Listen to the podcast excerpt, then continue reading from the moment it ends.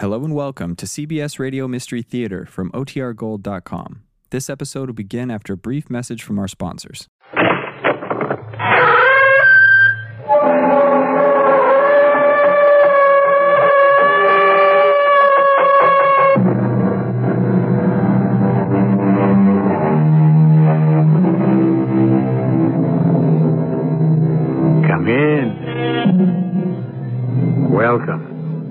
E.G. Marshall. Welcome to a world where fears and suspense are the order. In cities and towns of North Africa, it's a common sight to see an old man sitting in the public square, surrounded by an admiring crowd who squat on their haunches as they listen to an age-old tale of courage, of romance, but above all, of mystery. Like that old man, the public teller of tales, I have a story for you. A story that takes place in our own country, which deals in matters that defy explanation. Matters which can be explained only from the tomb. What are you doing, Hugh? What are you shooting at? Don't ask questions. Just fire while I reload. Fire at what? Straight ahead of you, where the grave is moving. Hugh, what are we doing? What is it?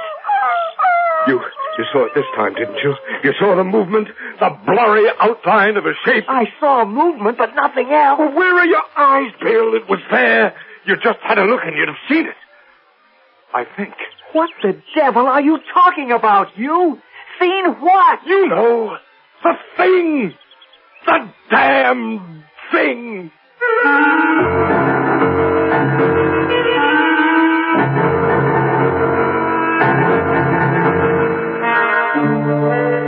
Mystery drama, The Damned Thing, was inspired by the celebrated American writer Ambrose Bierce. It was especially written for the Mystery Theater by Arnold Moss. It stars Robert Dryden and Joan Tompkins. It is sponsored in part by Buick Motor Division and Sine-Off, the sinus medicines. I'll be back shortly with Act One.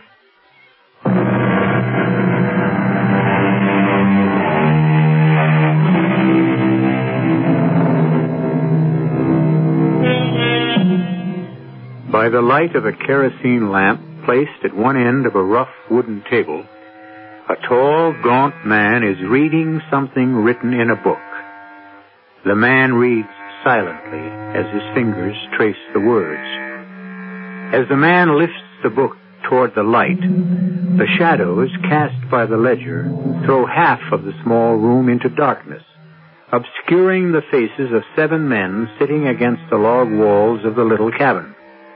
On the other side sit three people, two women and a man, an elderly Indian, all equally silent, equally motionless. Next to them is an empty chair. By extending an arm, any one of them can touch the man who is lying on the table face upward, covered by a sheet, his arms at his side. The man, Hugh Morgan, is dead. The man with the book is the district coroner. They all seem to be waiting for someone to occupy the empty chair. Finally, the tall man closes the book. There are three things to determine at this inquest. The identity of the deceased, the time of death, and finally the mode of the departure, the manner in which his life came to an end. There's no question of identity. These have been positively confirmed as the remains of Hugh Morgan, famous scientific book writer and until three years ago, well-known professor at State University. Upon resigning from the university, he came up here to our mountains with Mrs. Morgan to get away from city life, to get what he called closer to nature. He built this cabin pretty much with his own hands. Is that a fair statement, Ms. Morgan? That's correct, Mr. Bentley. The time of death has been determined by medical examination as between 36 and 48 hours ago. We are now waiting for Mr. William Harker, the young newspaper fellow from San Francisco, former student of Professor Morgan. His testimony, we are led to believe, may be of the greatest importance in this determination. And until such time as he arrives, we shall proceed with the investigation. I first call on the wife, the widow of the demised. Uh, Miss Morgan, if you please. Yes. Would you kindly repeat to these gentlemen what you've already told me about how your late husband met his death? My husband loved these mountains. Second only to his work, his, his writing. He loved nothing more dearly than walking, hunting, fishing, in all seasons, all kinds of weather. No, of course. Uh, tell us, please, about the visits of young Mr. Harker. Well, as you've already stated, Mr. Harker is a newspaper man, a former student, a, a protege of Professor Morgan's. He had visited with us for a few days five or six weeks ago. You do not like Mr. Harker, do you, Miss Morgan? No, I do not. I have my reasons. Did anything unusual happen during Harker's first visit five or six weeks ago? Nothing. Uh, uh, except for the dog. The dog? The hunting dog, Sandy. Professor Morgan and Harker went hunting. Sandy was horribly mutilated by some other animal and he died. I've never seen Harker so upset after all those things happened. And Miss Harker's second visit? Three days ago. There was something he said he wanted to talk to my husband about. Something that had happened on that first visit. It had to do with money. I was in the kitchen, and I distinctly remember hearing my husband say, But, Bill, a debt is a debt. And $5,000 is a lot of money. I know that, Hugh. And if I can nail this story down, write it so it makes sense, so people will believe it, I'll get that 5000 as a bonus. And I'll return it to you. Well, I hope so, Bill. It's been almost four years, and we need the money. Trust me. Just help me get this story. I don't know what you expect me to do. All we have to do is go back to where Sandy got hurt. It's one thing for a dog. Now, suppose, just, just suppose. Stop worrying. What makes you think you can write it so that the paper will take it? With your help, I can do it. Get your gun. I've got it. Is it loaded? Of course. All right, let's go. and the two of them left the cabin, both with loaded guns. Uh, what time of the day was it, Miss Morgan? It wasn't day. It was night. Night before last. Clear, bitterly cold. It was a sharp night. I remember looking out the window after them. They had been gone no more than five minutes when I heard the strangest sound. It's hard to describe to you. And then almost immediately there was a scream. And then two shots, one right after the other. And then, Miss Morgan? A few minutes later, young Harker burst into the cabin looking as if he'd seen a ghost. He could hardly speak. When he was able to catch his breath, he said, Mrs. Morgan, he was dead. Killed. Who killed him, Mr. Harker? I don't know. I was right there. And heaven help me. I don't know. And it's your feeling, Miss Morgan, that My husband was a big man, sir. A strong man. He played football at college, wrestling team, too. The only thing he couldn't do was swim. But he was in perfect health. And Mr. Harker's a very slight young man, no match physically for my husband. which leads you to believe, To do away with Hugh, Harker needed his gun. in other words, you're convinced that the shots you heard. Had to come from William Harker's hunting rifle. A double-barreled gun. Harker's motive being. To wipe out Hugh and his debt to him at the same time. Uh, for the time being, I must ask these gentlemen of the jury to question what you're implying. You see, there is some doubt whether Mr. Harker or anybody else could possibly have shot your husband. Wh- Why is that? Because the condition of the body is such that at this time we cannot tell whether or not it contains so much as a single bullet wound. I call now on Miss Viola May Atwater. Miss Atwater? Call me Viola May, like everyone else does. Uh, yes, yes, yes, yes, yes, of course. Uh, now, uh, it's been previously established, Miss At, uh, Viola May, that you work here in the Morgan household, Worked, and your duties were keeping the place clean, doing some of the cooking, especially when Mrs. Morgan wasn't feeling just right. Oh, driving to town in the wagon for supplies and Mm-hmm. Professor Morgan was in love with you, wasn't he? Well, wouldn't exactly call it love. But we did get along. Quite well. I'd like for you to tell us all how well. I'm gonna have Hugh's child. That's how well. Thank you, Viola May. Now, you do understand why we're all here, don't you? Well, I think so. This is not a trial. No one is being accused of anything. Yet. We're just trying to find out the truth. We just want to know what happened night before last. I can tell you. Please do. Well, you know how it was between the professor and me. And for the longest time, he'd been telling me he was going to get rid of Mrs. Morgan. Some way. But now she ain't such a fool. She didn't know what was going on. Well, night before last, I was in the kitchen doing the supper dishes. I couldn't help hearing every word they said. How much longer do you think I'm going to put up with this? No one's asking you to put up with anything. A man your age, a man of your reputation, having a sordid affair with a stupid, ignorant girl. Where's your pride? That stupid, ignorant girl is something you never had. That is pretty obvious, dear. I'm talking about things like, like compassion. In her own simple way, she has a, a warmth and a tenderness that you've never shown in all the years of our marriage. She understands you, doesn't she? You poor Miss. And there's something else, since you've started. It. Viola May is going to have my child. I know. I want that child to have my name. I want a divorce. Simple as that. Simple as that. Before I'd let you throw yourself away on a girl like that, and before I'd let you toss me aside like some old worn out shoe, I'd kill you first. I'm sure you would. Don't push me to where I'd have to prove it.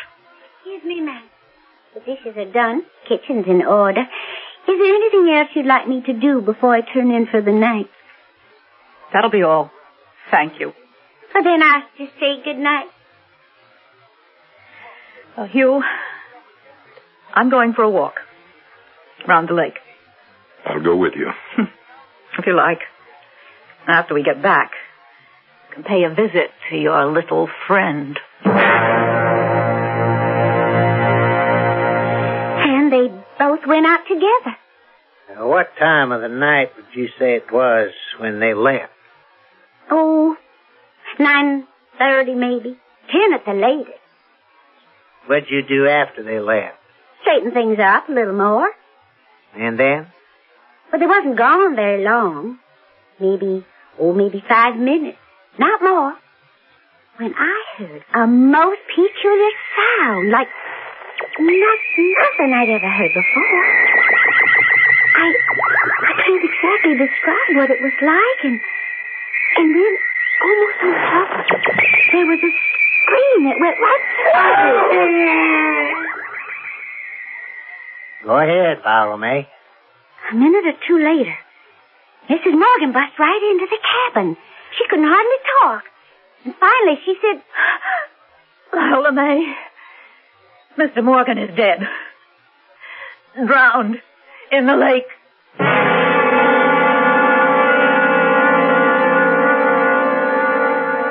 Mrs. Morgan told you herself that you, uh, Professor Morgan couldn't swim. Now, I think you gentlemen can see for yourselves what happened. The first chance she got, she pushed him into the lake at the part where it's real deep. Now, he struggled for a piece, and in the darkness of the night, finally give up and drowned. I see. As I've explained before, Viola May, this inquest has been called because there's reason to believe that Hugh Morgan met his end through some kind of foul play. Like I said. Mm, not quite like you said. Chances of Professor Morgan's death coming about as a result of drowning are very slim. Medical examination of the body thus far shows that the lungs seem to be perfectly normal. No water in them. Not a drop.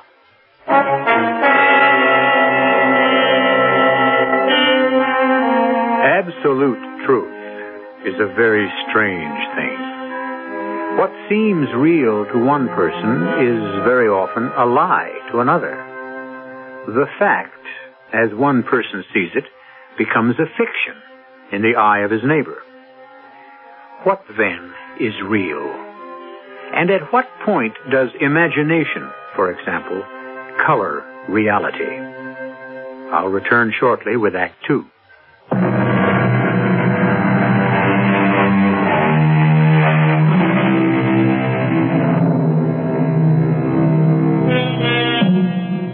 An isolated cabin high in a deserted area of the mountains of Northern California, a corpse lies cold and rigid on a rough hand-hewn table. The dead man, science writer Hugh Morgan, has come to an unexplained and unnatural end. The district coroner and his jury await the arrival of a man who may turn out to be the key witness in this death. Two other witnesses, the wife and the mistress of the dead man, have already testified. The coroner turns up the wick of the kerosene lamp, calls on a third witness, the elderly Indian who has been sitting in stony silence, listening. Joe Crowfoot? Yes, sir. Joe? You earn your living as a guide to hunting parties, is that right? Yes, sir. I know every stream, every trail, like the back of my hand. Mm-hmm. Would you please repeat for the benefit of these gentlemen what you already told me? What happened night before last? It was about 9.30. I'd put out the lamps and was just about to call it a day. Hunting party at 5 the next morning. I'd just gone out to the rear of my shack when I heard voices. You said you loved me, Hugh. You said I was the only thing in this whole wide world that mattered to you. That's true, Viola May. Then what's all this talk you've given out to me about how the time ain't right for a divorce? It would kill her. I may not love her, but at the same time, I wouldn't want to do anything to hurt her. Ain't you the considerate one? You think nothing of hurting me. Look out for that snake. Oh. Quick! Get back on the path. Oh, that was close. I, I couldn't see it. Well, how could you? Here. Uh. Here, let's sit down on this stump for a minute and, uh, for heaven's sake, keep, keep your voice down. Joe's asleep, and we don't want to wake him. You got a responsibility, Hugh. I'm going to be mother to your child. So you say. Now, what's that mean? What makes you so sure it's me? Well, who else could...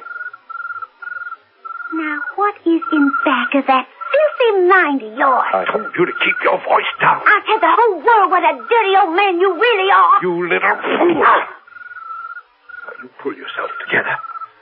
Hugh Morgan, I hope you... You pushed me, you deliberate. No. Oh, the rattlesnake, it's there. I can see it. But don't move. Lie here as quietly as lifting its head, but it, it bit me. Get help!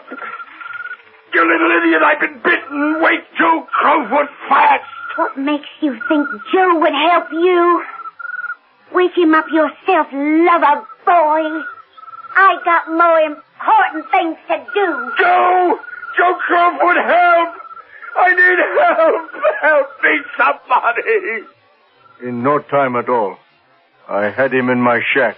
Did everything I knew to kill the poison the snake had shot into his body. But Yes, Joe?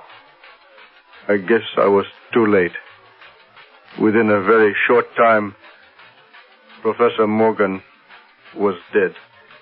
And it is your testimony that he was pushed by the young lady, the Viola May, into the spot, the area where she knew there was a rattlesnake.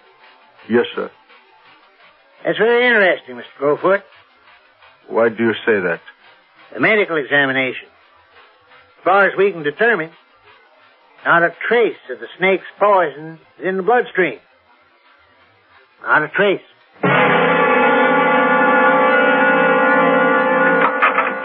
Mr. Bentley, I got here as fast as I could. Uh, you, young man, are... I'm, I'm William Harker of the San Francisco Press. Forgive me if I've held things up. Oh, delighted to see you, Mr. Harker. I left the minute I got your call. This is not the easiest place to get to. I want to finish this business tonight. Well, I, I think you should know that when I left here early yesterday morning, it was uh, not to evade your summons. No? No, it was uh, to get the story to my paper. The story of Hugh Morgan's death. Now, Mr. Harker, we've heard three different versions tonight of how Hugh Morgan met his death. And none of them has yet been substantiated by the facts of the medical examination of the body.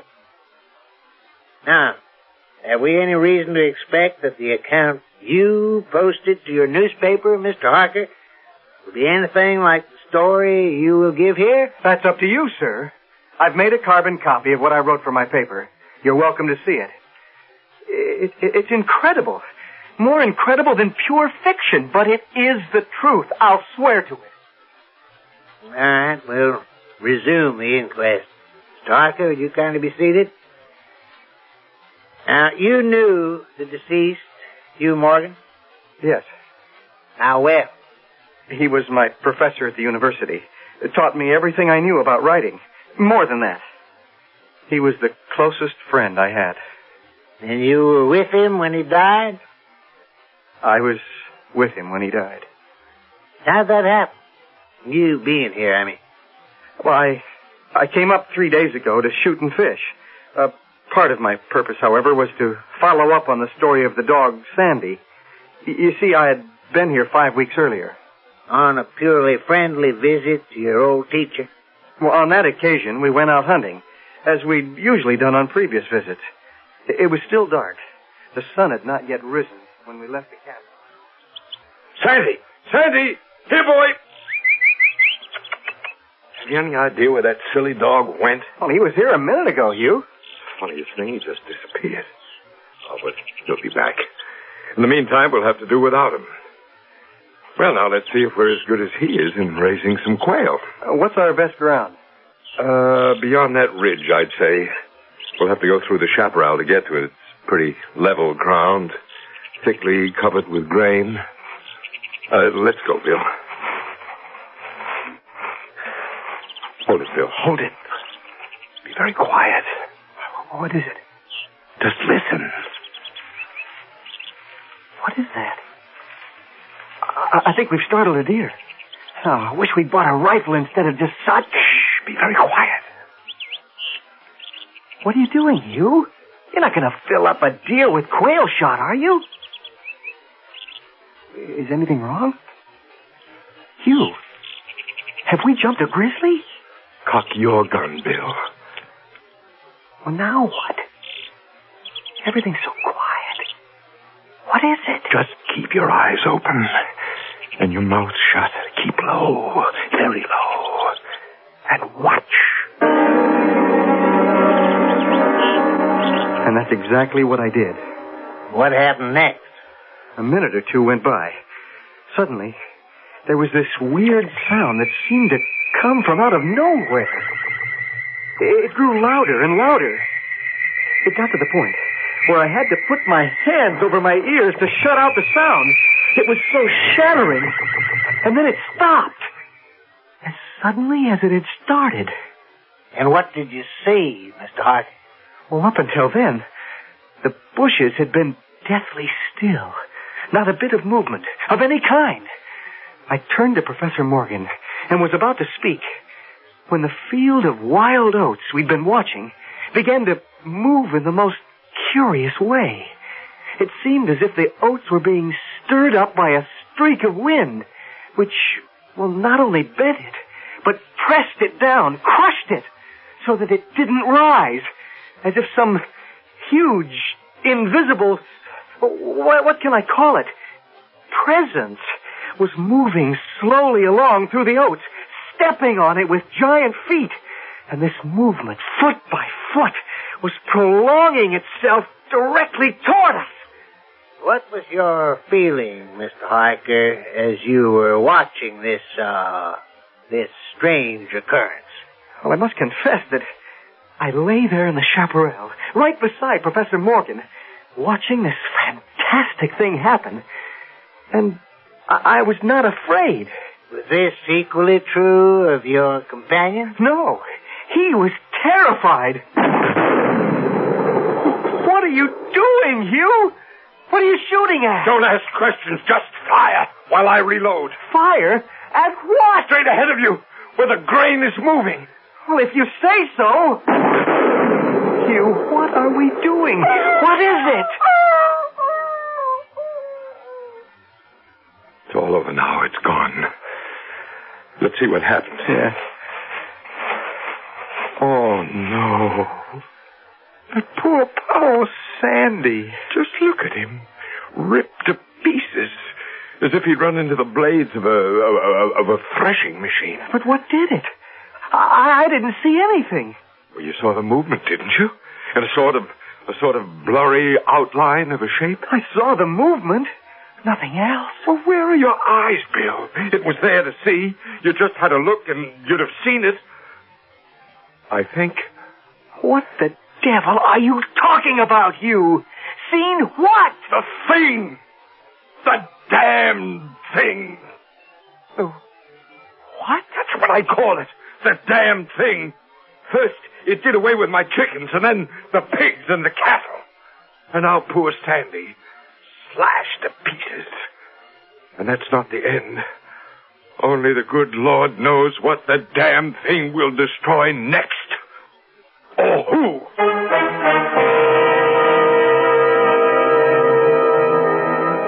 Is it possible that there is a grain of truth in the incredible story Harker has just told? And can Hugh Morgan's fear of a shapeless, sinister force, of a thing that seems to challenge all reason and logic, be justified? We'll find out when I return shortly with Act Three.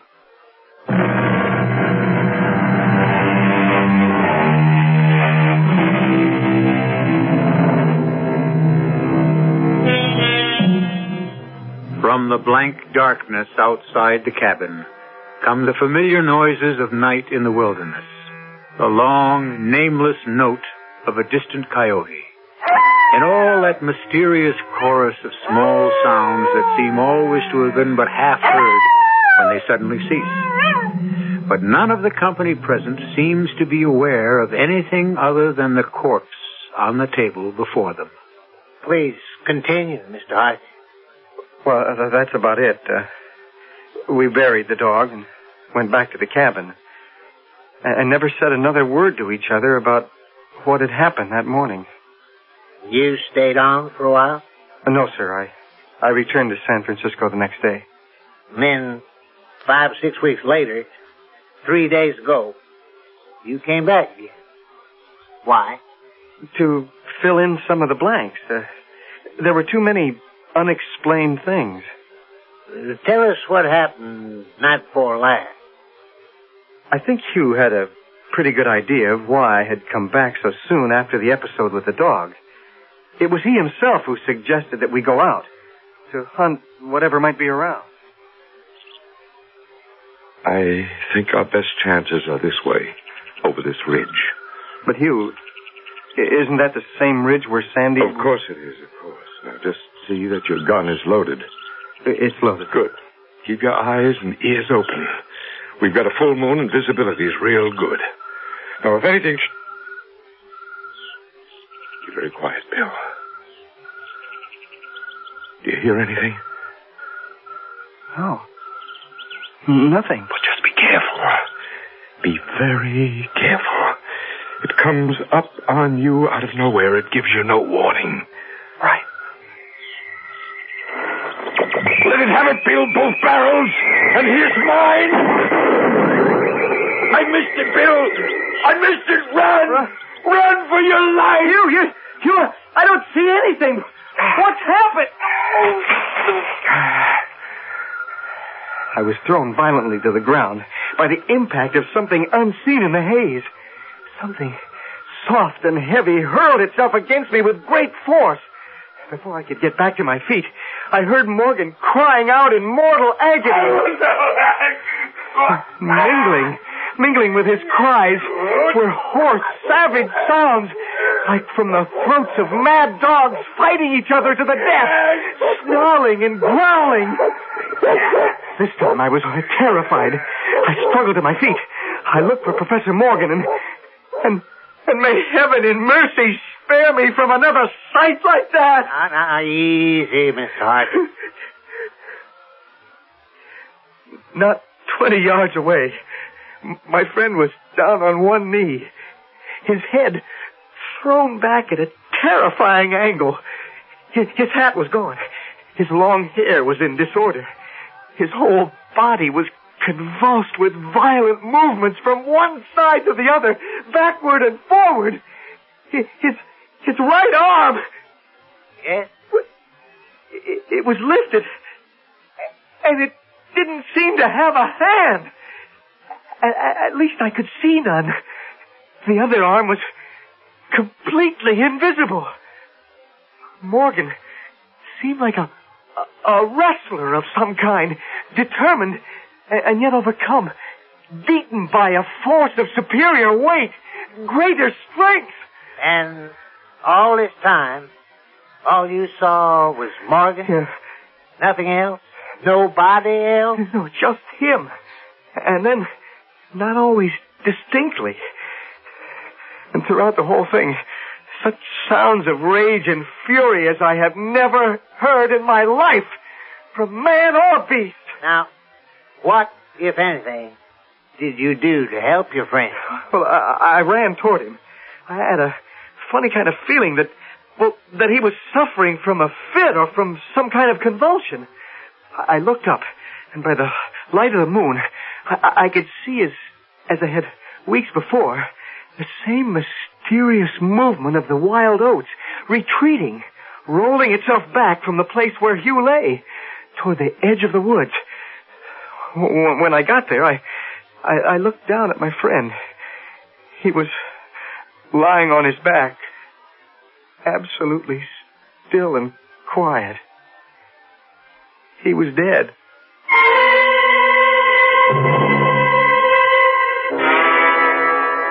Gentlemen, you've now heard four different accounts from four different witnesses.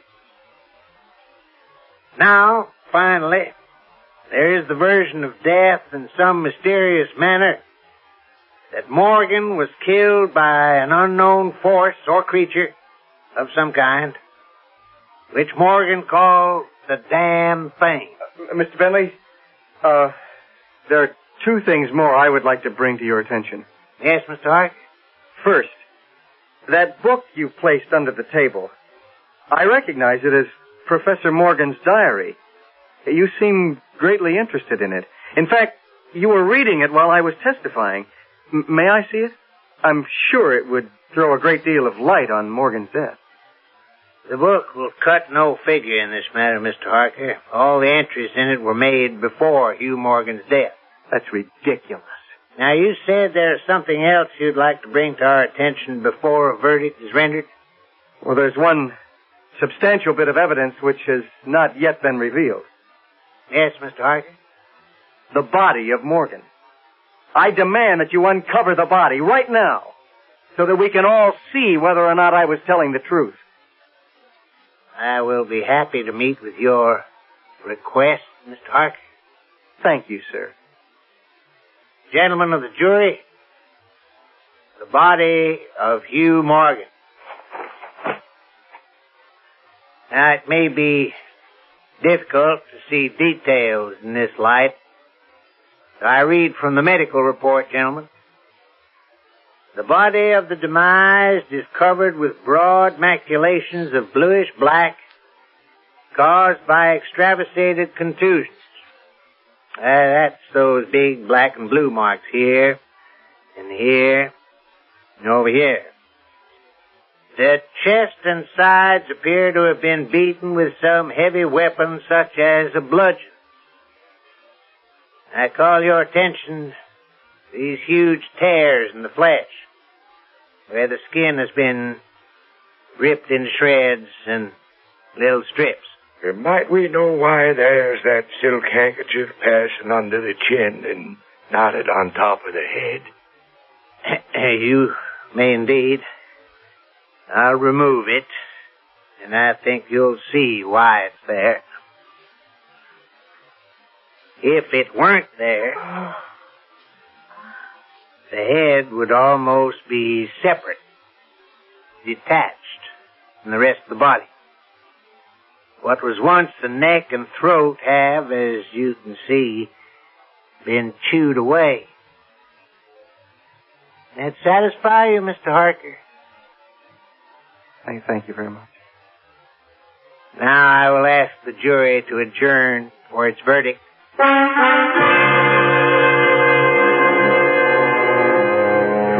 the jury, do find that the remains of Professor Morgan come to their death at the hands of a mountain lion. You can't mean that! Just the same, there is some of us thinks that the remains was subject to a simple case of fits.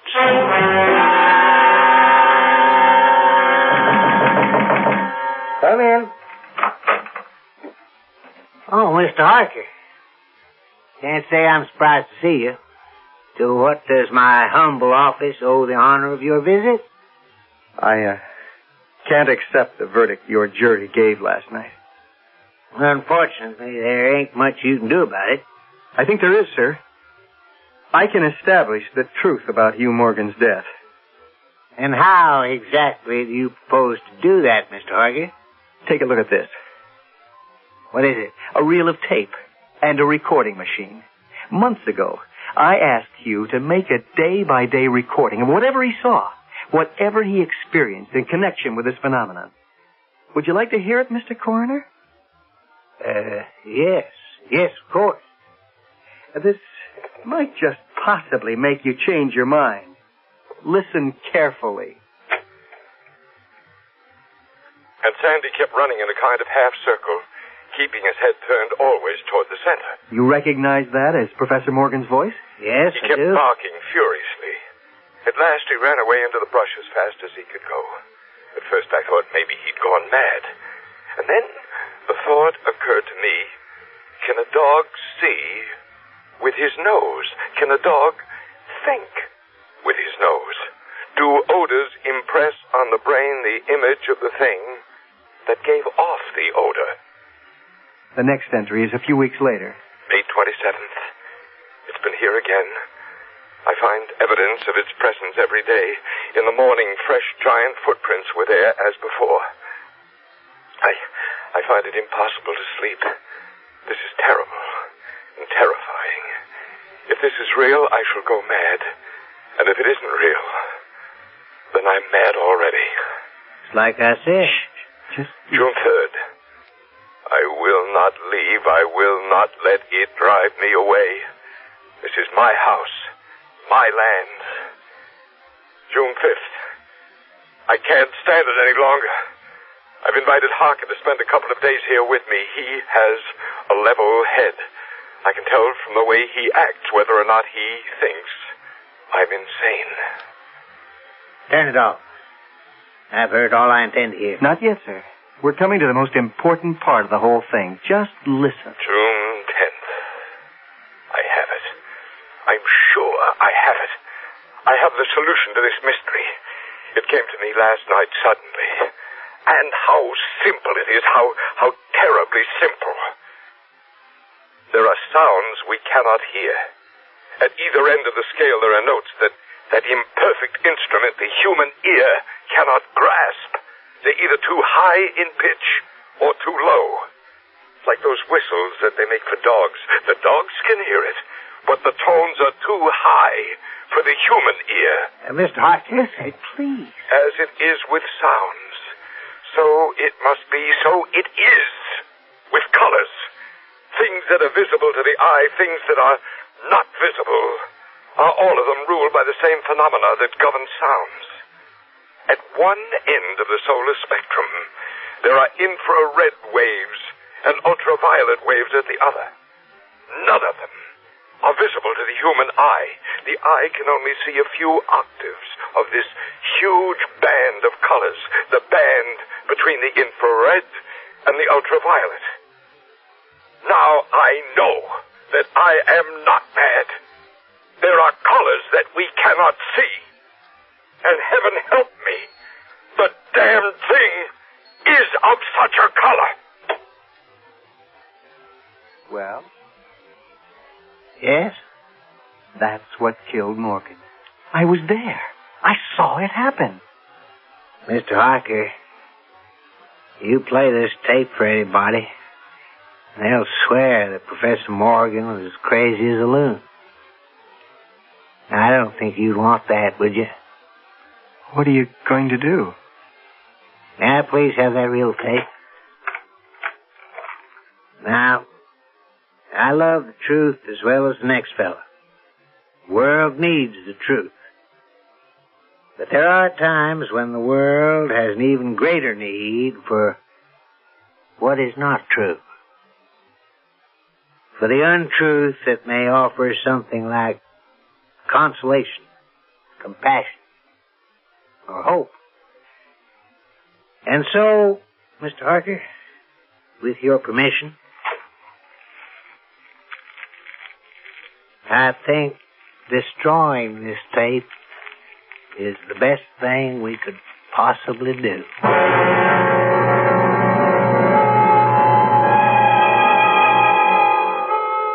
As the last foot of tape turned into ashes, the skies opened up and it began to rain.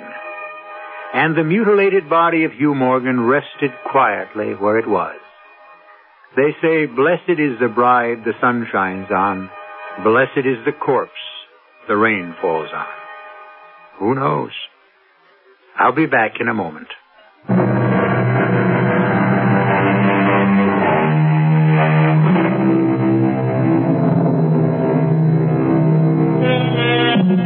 An interesting footnote on Ambrose Bierce, the American writer on whose story, The Damned Thing, our tale was based. In 1913, he left his work, disappeared into Mexico, and every trace of him was lost forever. Never heard from again. Is it just possible that he, like Hugh Morgan, met his end at the hands of some damned thing? Who knows? Our cast included Arnold Moss, Robert Dryden, Joan Tompkins, Evie Juster, and Bob Kaliban. The entire production was under the direction of Himan Brown. And now, a preview of our next tale. Even tricks go wrong sometimes, don't they? Yeah. Yeah, they do.